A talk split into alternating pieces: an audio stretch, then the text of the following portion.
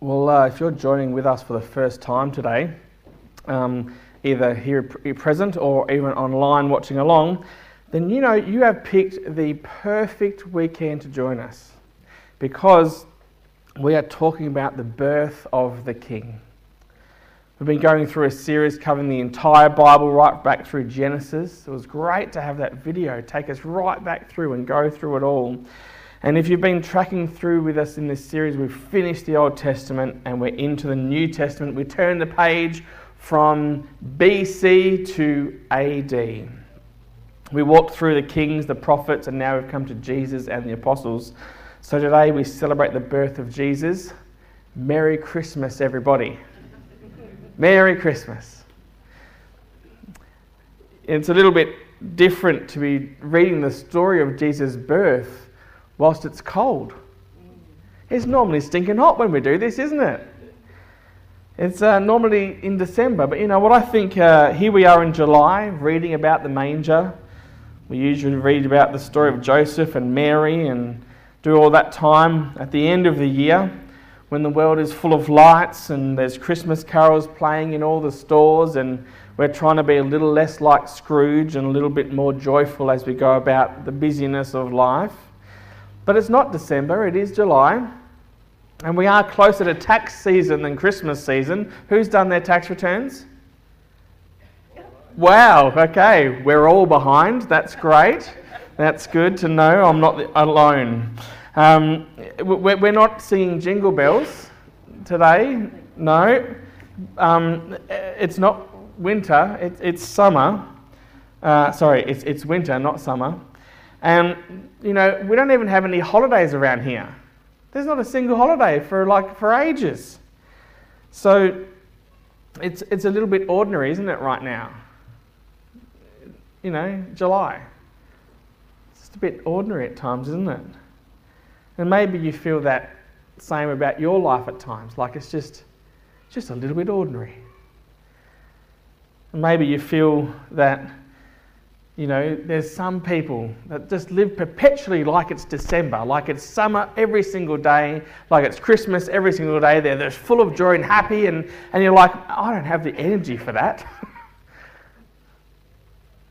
And, you know, you feel that you're just ordinary. I feel that at times. We've got bills to pay, beds to make, grass, grass to cut. It's not like our faces are going to, you know, grace any magazine covers anytime soon. Uh, you know, we're not expecting a call from anyone important saying congratulations. But you know what? If that is you, then you qualify for a role in the Christmas story because before the lights and the bells, it was just regular Bethlehem. But something extraordinary happened through those ordinary people. And through those ordinary people, God brought extraordinary hope.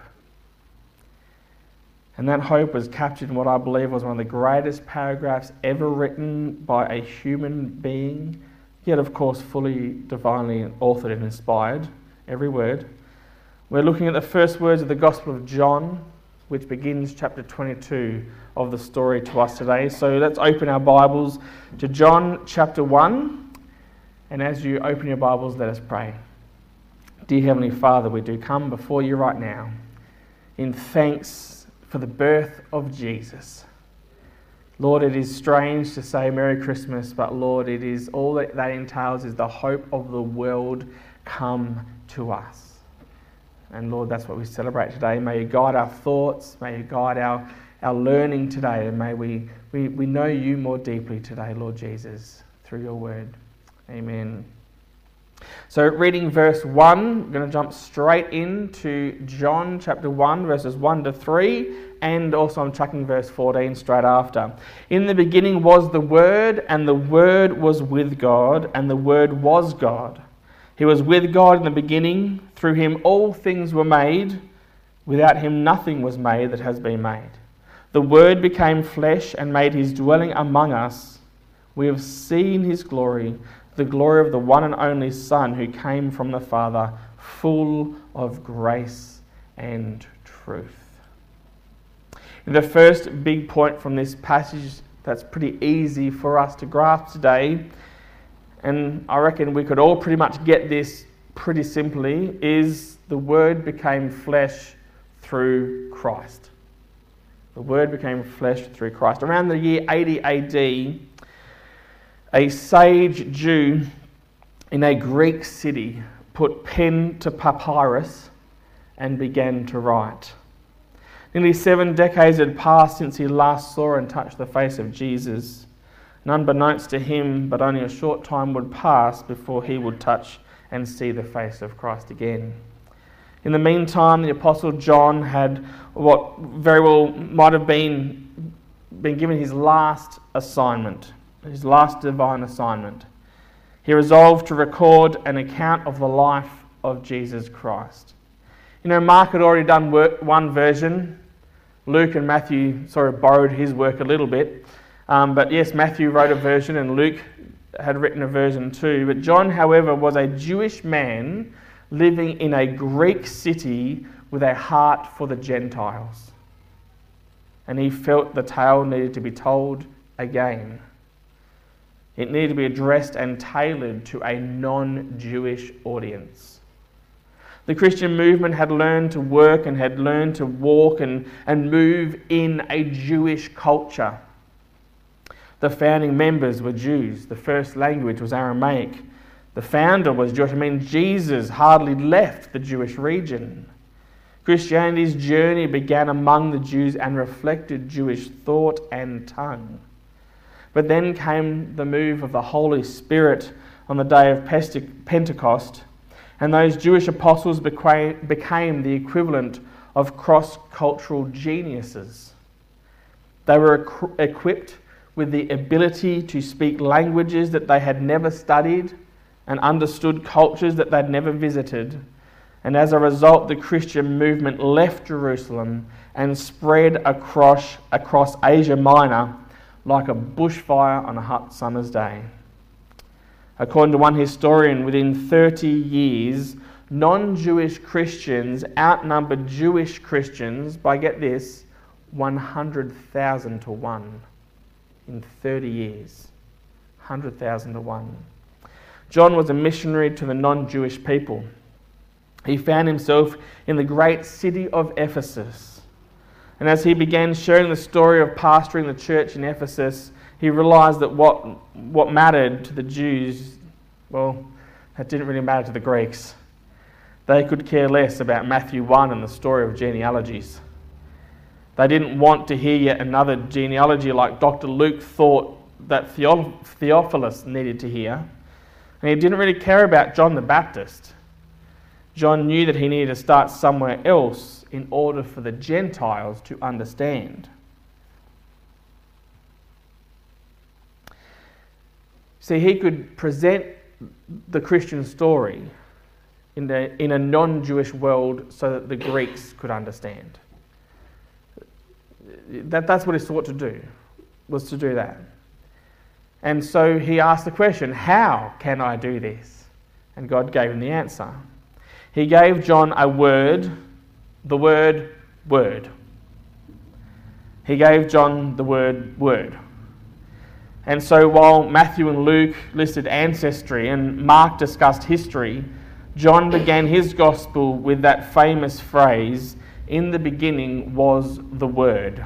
In the beginning was L O G O S, Logos. The Greeks were famous, especially the Ephesians, were famous for, for philosophy. And their philosophers were famous for saying it is impossible to step into the same river twice. By the time you withdraw and replace your foot, the flowing water has become a different river. They would say this is a picture of life, always moving, always changing. But behind it all is a logos. It was their word for reason, understanding. It was really their word for word.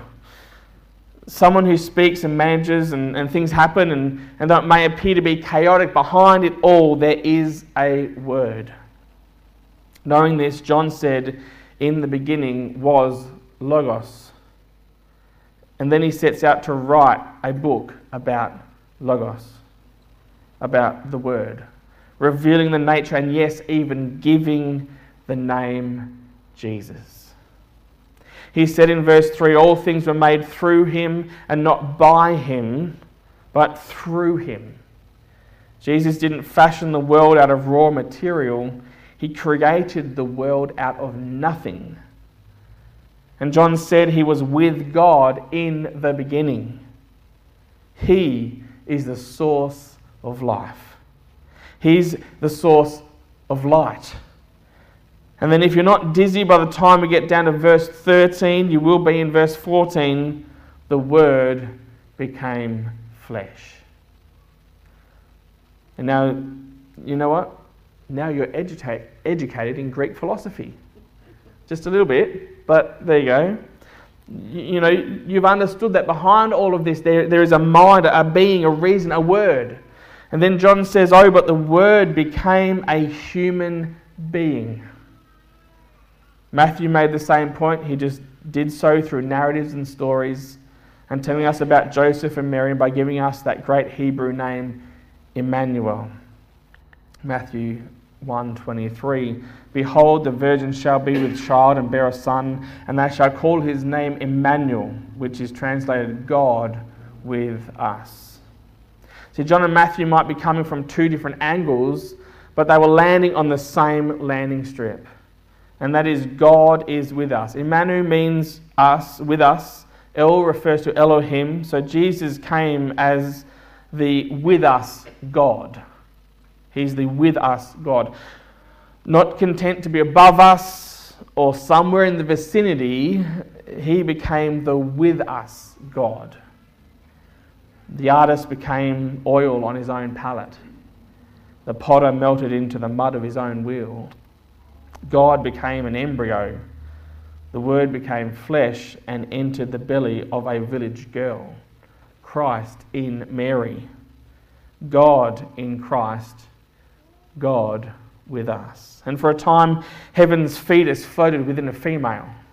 If you like alliteration, there you go. How I wish that you, though, however, were hearing this for the first time.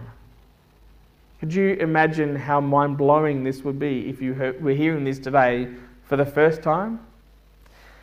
And I know you've heard it, I know you've sung about it, but can you imagine the shock of someone saying to you, this for the first time. The, the, word became what? Not a light, not a star or a voice, but the word became a baby. And he, he's, he dwelt amongst us. He hung out, he lived here. He pitched his tent in the neighborhood. Now, why does this matter? What's the big deal about the coming of Christ? Why does it matter to you tomorrow to hear about the way Christ came today? Well, you know, I remember Serena's first day of school, and I did ask for permission, but this is my story, it's not about her. I have this deal. I'm not going to, if I talk, tell a story about the kids, I'm going to ask their permission first, but this is actually my story, but she just happens to be a character in it, so I didn't ask permission. But this was their first day of school. Sorry, Josh, you got a photo up there too, but you know. Um, uh, it was the first day of February in 2016. And we did the obligatory first day of school photos. Isn't. Oh, they're just both, both so cute, my kids. What happened? Um, and, and, I took her along to a classroom. And uh, that was the joy I got to do as a dad, uh, was take her along to her first day of school. And I stayed with her for a little while just to make sure she got settled in. And uh, she quickly found her best friend from kinder, and they got talking and playing, and that's who she's pictured sitting beside. And they settled down at a desk. And then it came, and that's where I took the photo. And then it came a, a time for the parents to leave. And as much as I needed to get to work, and as much as I knew she'd be fine, there's a little bit inside of me that was just thinking, I, I, I, didn't really want to leave. You know, like I just wanted to be with her on that day. You know, if I could have shrunk down and become a five year old boy um, and just, you know, but kept all my adult faculties, um, that would have been really great just to slip on into the desk beside her and, and be there and reach out with a caring hand you know, place on her shoulder if she ever got overwhelmed or anything, and just let her know, you know, Daddy's here. Daddy's here. I'm, I'm, I'm in disguise, but I'm here. I'm here to help you. You know, if I could be the dad in the next desk, like that would have just been like pretty cool. But of course, that's not within my ability. But you know, in a strange way, that's what Jesus did. God became flesh. He entered the classroom of our world. He wrapped himself in human form. He didn't become a light in a distant place. He didn't become a power on a far off mount. And he became, if you will, the, the, the dad in the next desk. So human, we could touch him. So mighty, he could heal with a touch. So available, we could walk behind him, but so strong, he could walk on water. So normal appearing, he could blend into society for 30 years unnoticed in a little town called Nazareth and yet so historical that he would change the world in such a powerful and profound manner that, that, that here we are still talking about him 2,000 years later.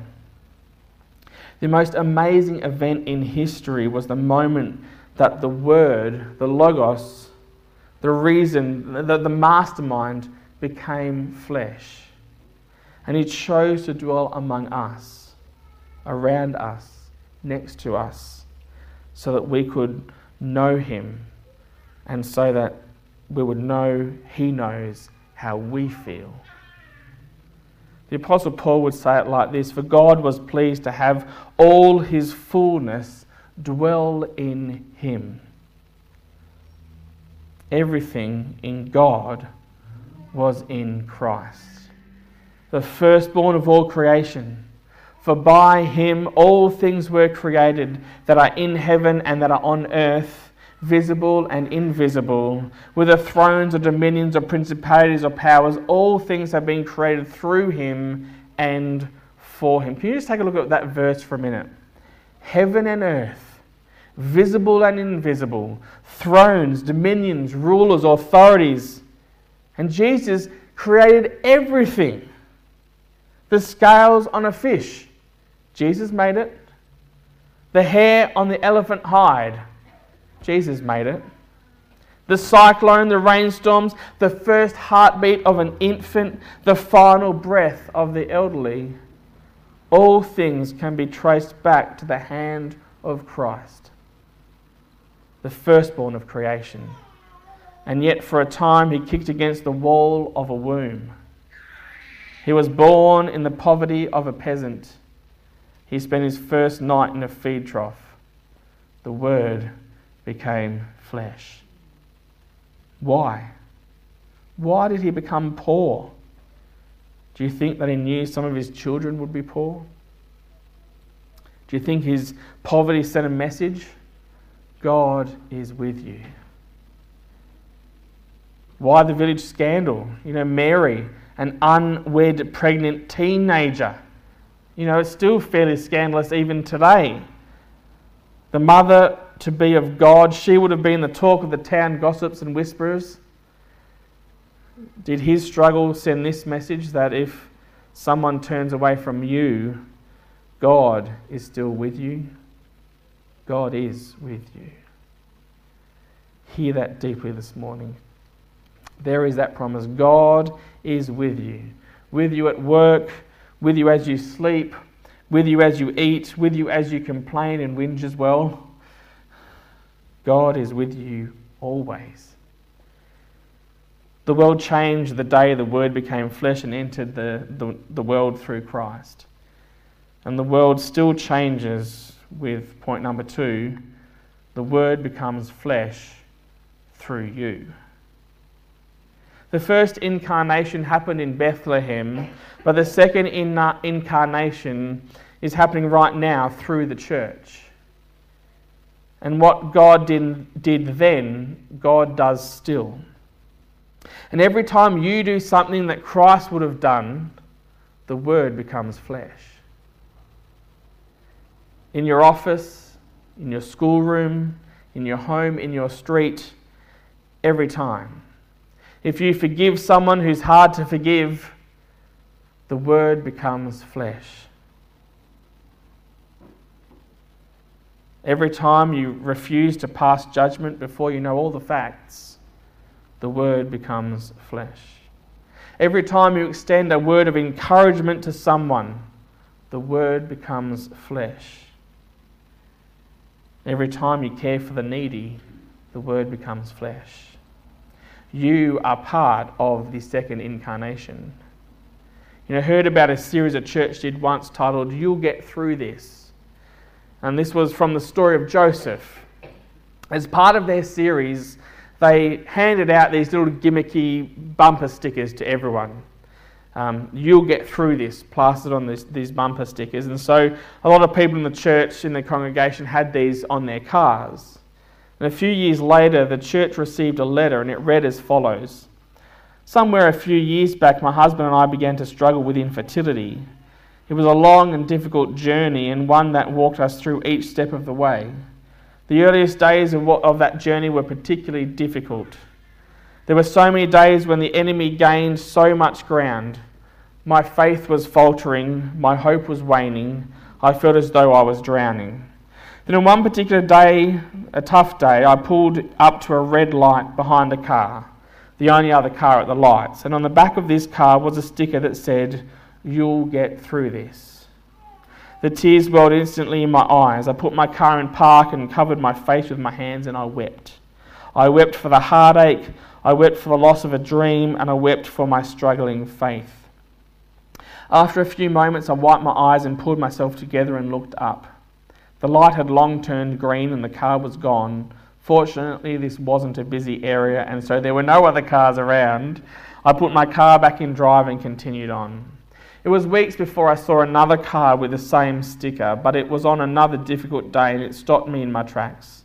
I hadn't expected to see another one, but I didn't weep this time. A knowing smile spread across my face.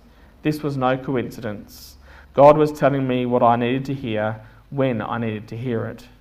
Over the next year or so, I saw this sticker on the back of probably seven or eight different cars. I wish I could tell you the story of each time, but this letter would become too long but always at a time when I wasn't expecting to see it, at a time I absolutely needed to be reminded of it.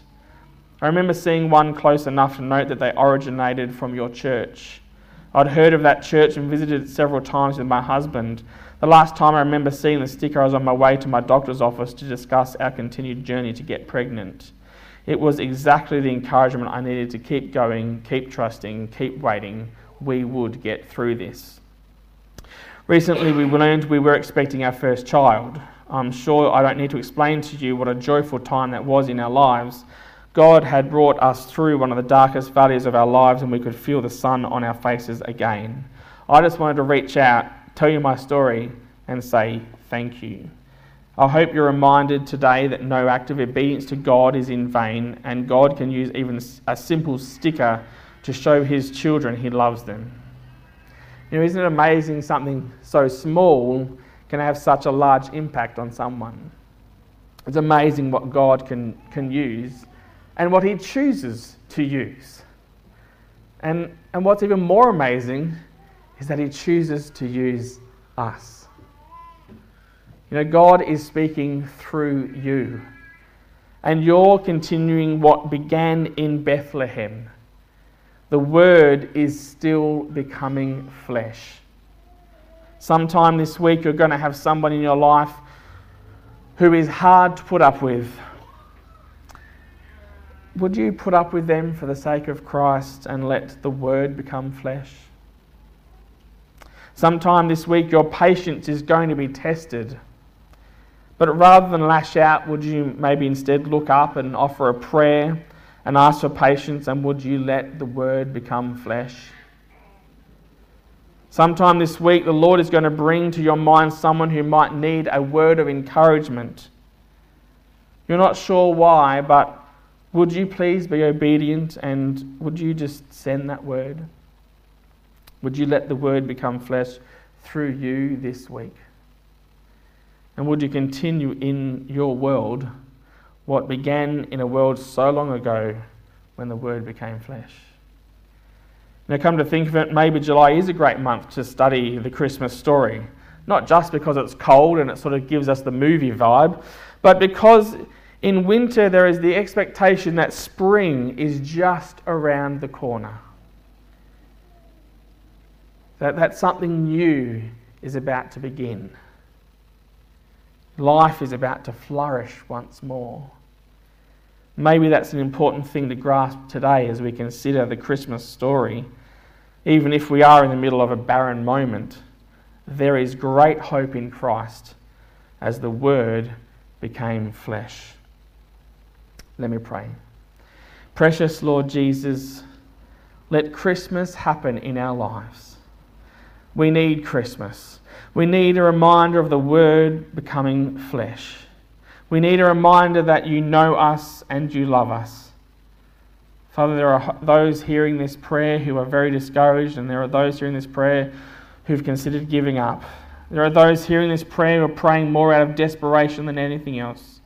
Great, ever present, tender presence of Christ, would you please wrap your arms around these hurting souls? Would you become flesh? Would you help all of us to continue this mission in small ways and in great ways, from stickers to building churches? Lord, help us to stay faithful in this, in what can be a difficult work. None of us are as much of Jesus as we want to be, but we believe if we are just a little bit of Jesus, then we can carry his hope. We can share his hope we can become hope for others. That is our prayer through Christ. Amen.